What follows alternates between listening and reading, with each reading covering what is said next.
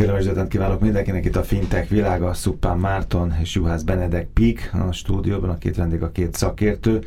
És akkor kezdjünk rögtön egy videó elemzéssel, ugye? Egy rövid videó, de annál ütősebb. A végén a nullák azok nekem nagyon tetszenek. Igen, ilyen kimondhatatlanul. Igen, nem is akartam sok, kimondani, igen. Én sem próbálkozom meg.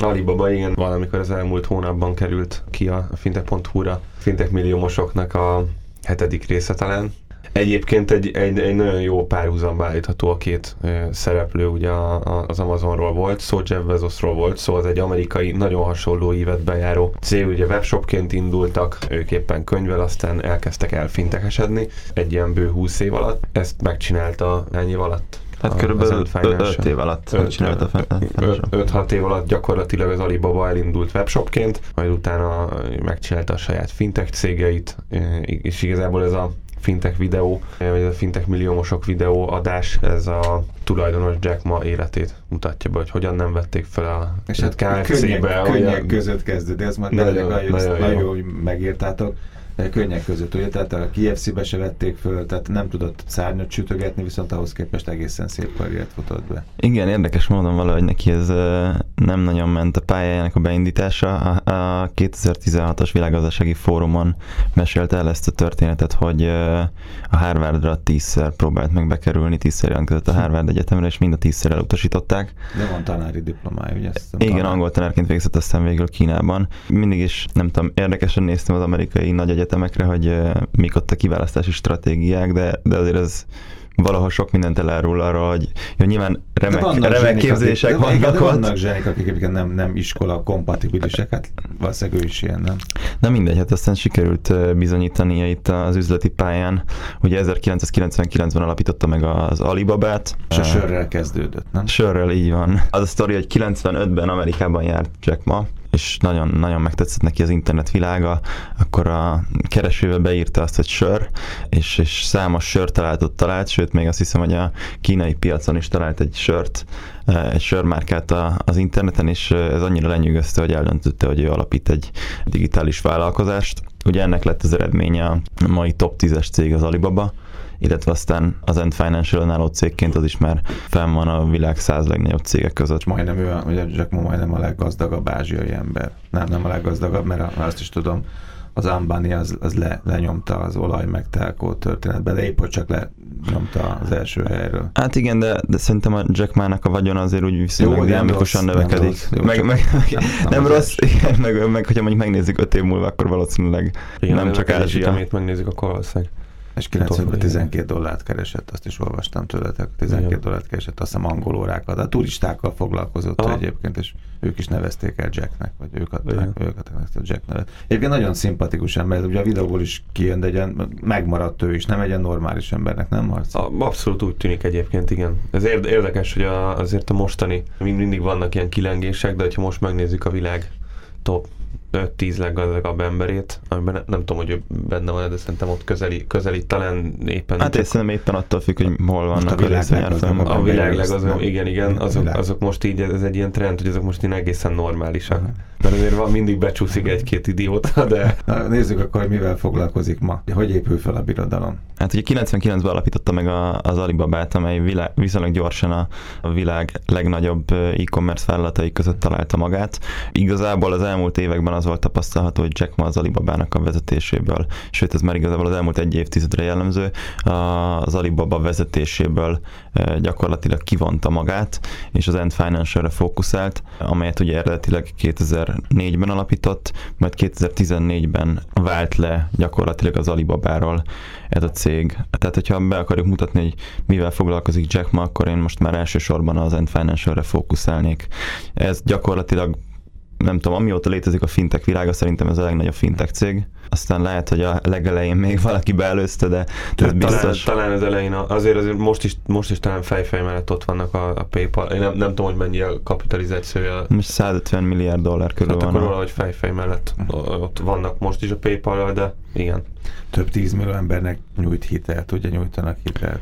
Hát igen, több tíz millió dolog. embernek nyújtanak hitel, de gyakorlatilag ez a legkisebb, vagy, hogy mondjam, több üzletákból áll most már az End Financial, ezek önálló brandként vannak bevezetve a kínai piacra, a hitelnyújtás is egy, egy, ilyen, egy ilyen tevékenység, mert pont most olvastam, hogy, hogy a kínai szabályozó hatóságok a, az End Financial-nek a, a hitelez nyújtási tevékenységét szabályozni kívánják, és itt szűkíteni egy kicsit a piacot. hogy ezek az óriások azok így, így, így ekkora Hát alapvetően az, az Alibaba-ban van nagy állami tulajdonrész, ugye?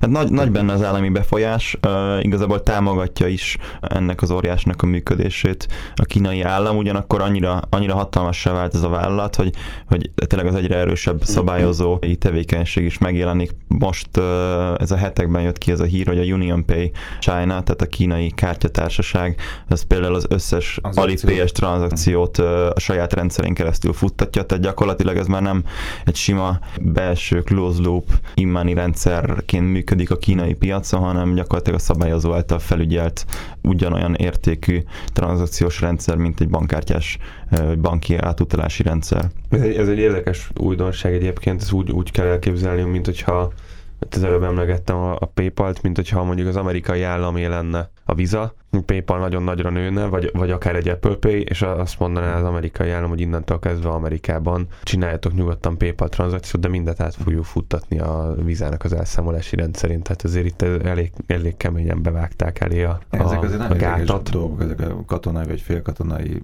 rendszerek, vagy országok, vagy birodalmak, vagy hatalmak, azok hogy, hogy viszonyulnak az e fajta giga meg a világ hódító cégek. Nézd, én azt, azt gondolom egyébként, hogy abszolút nem értek egyet ezeknek az országoknak a működés működésével valamiért azért mégis rendben működnek egyébként, illetve azt gondolom, hogyha valaki ekkorára nőne mondjuk Magyarországon, egy, mondjuk akár, nem, vagy, nem, máshol, vagy, vagy, hogy több tíz magyarnak, vagy több tíz millió magyarnak ad hitelt, igen, vagy akár egy, akár egy amerikai régióban, hát, innen is túl. Akkor, akkor valahogy ott is ezt megoldanák, és meg is oldják egyébként, nem érdemes elmenni ilyen összeesküvés elméletek irányába, abban különböznek szerintem a, a, a fejlett demokratikus nyugati rendszerek ezektől, a, a, az Ázsiában honos nagy rendszerektől, hogy ők ott kimondják, hogy már pedig ez lesz, máshol meg megcsinálják, és nem mondják ki. Tehát mm.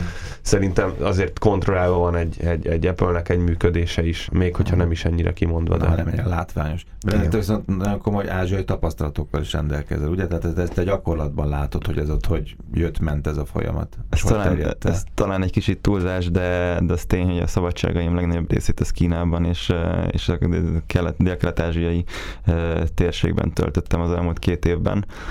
Egyébként nemrég egy három héttel ezelőtt jöttem haza legutóbb Kínából, amikor két és fél hetet voltam ott. De milyen jó cég ez a Pík, nem? Hogy két hétre el lehet igen, tehát a, a vezető nagyon sokat utazik, nagyon sok helyre, tehát a Márton, de ő ilyen villámlátó, munka villámlátogatásokat tesz. Tehát azért örülök neki, hogy vannak normális beosztottak, akik esetleg egy hosszabb időt is tudnak valahol tölteni.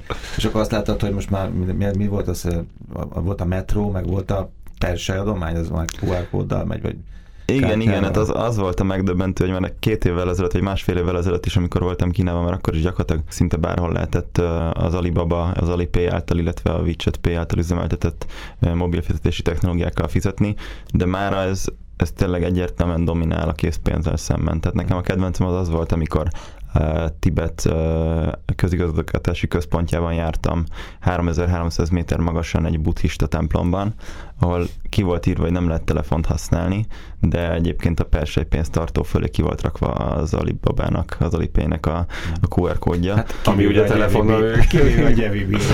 Igen. Kell olvassanak, nem kell rajta lenni, igen. Úgyhogy de tényleg mindenhol ezzel fizetnek az emberek a kísértékű vásárlásokat. Hogyha az ember bemegy a boltba, akkor Magyarországon mondjuk azt látja, hogy az emberek jelentős része már mondjuk érintéssel fizet.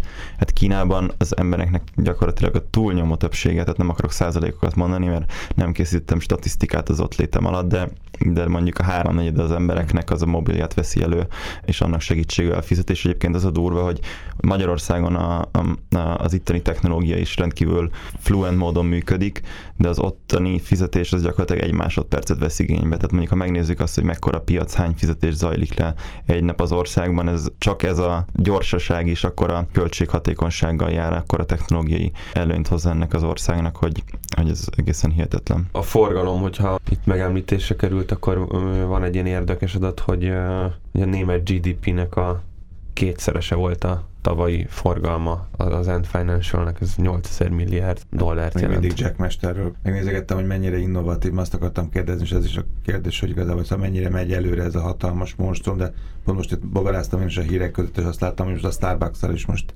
éppen nem tudom, 2000 kávézóban, nem tudom, 30 városban online is lehet majd a kávét rendelni a kínai polgároknak, hogy valamiről lemaradjanak. Tehát hihetet, ezt most szeptembertől indítják. Tehát minden, minden héten, minden hónapban valami, valami újdonság van.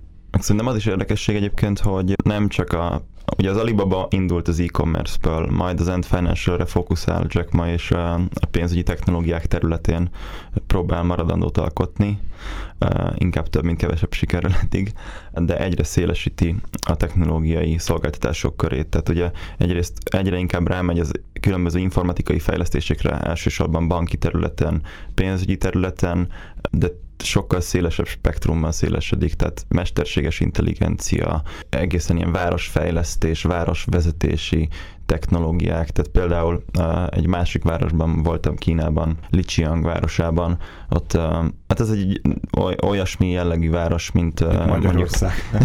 Mondjuk, hát mondjuk van, van, van egy nagyon Kicsit szép kisebb. ilyen van egy nagyon szép történelmi belváros, ez egy kis, gyakorlatilag egy kis falunak mondják ott helyben, ez egy ilyen három milliós város lehet, és ennek a belvárosa az, ami mondjuk akkor lehet, mint a budai vár, ez egy ilyen kis icipici falu rész ott, ott van egy olyan mesterséges intelligencia megoldása az Alibabának, hogy tele van kamerázva az egész rész, és dinamikusan kiírja egy hőtérképen a város különböző pontjain, ilyen utcatáblán, hogy a város mely részei mennyire terheltek emberekkel, hány turista mehetne még oda, és gyakorlatilag főre lebontva kiírja, hogy a melyik utcába, melyik téren hány ember található. Hát ez a vaze, csak, csak egy ilyen kínai módszer. Kína, igen. igen. és a gyalogosokra, és az is, hogy mennyire lehet ott levegőt kapni. Még írtátok, hogy beszéltünk el az arcfelismerős rendszerrel, és ugye ez, ha már úgyis a múltkor beszéltünk arról, hogy hogy szavaznak a, a szavazás, meg, meg, meg, meg, meg, még egy-két műsor azelőtt a, talán a, a BBVA bank tesztel egy, egy ilyet ah, Spanyolországban, hogy a boltban csak kisétálsz és ránézel a kamerára, és már le is mondja. És már le is húztak. Hát Kínában ez kicsit előrébb jár, mint, mint a világ más részein. Megmondom őszintén, hogy ezt a utazásaim során kevésbé láttam, de több helyen vezettem már szupermarketekben is, tehát gyakorlatilag ilyen napi fizetéseknél is, hogy nem is a telefonnal kell fizetnie az embereknek, hanem egészen egyszerűen csak belenéznek egy kamerába, és automatikusan megtörténik a fizetés. Jack ma, Jack holnap?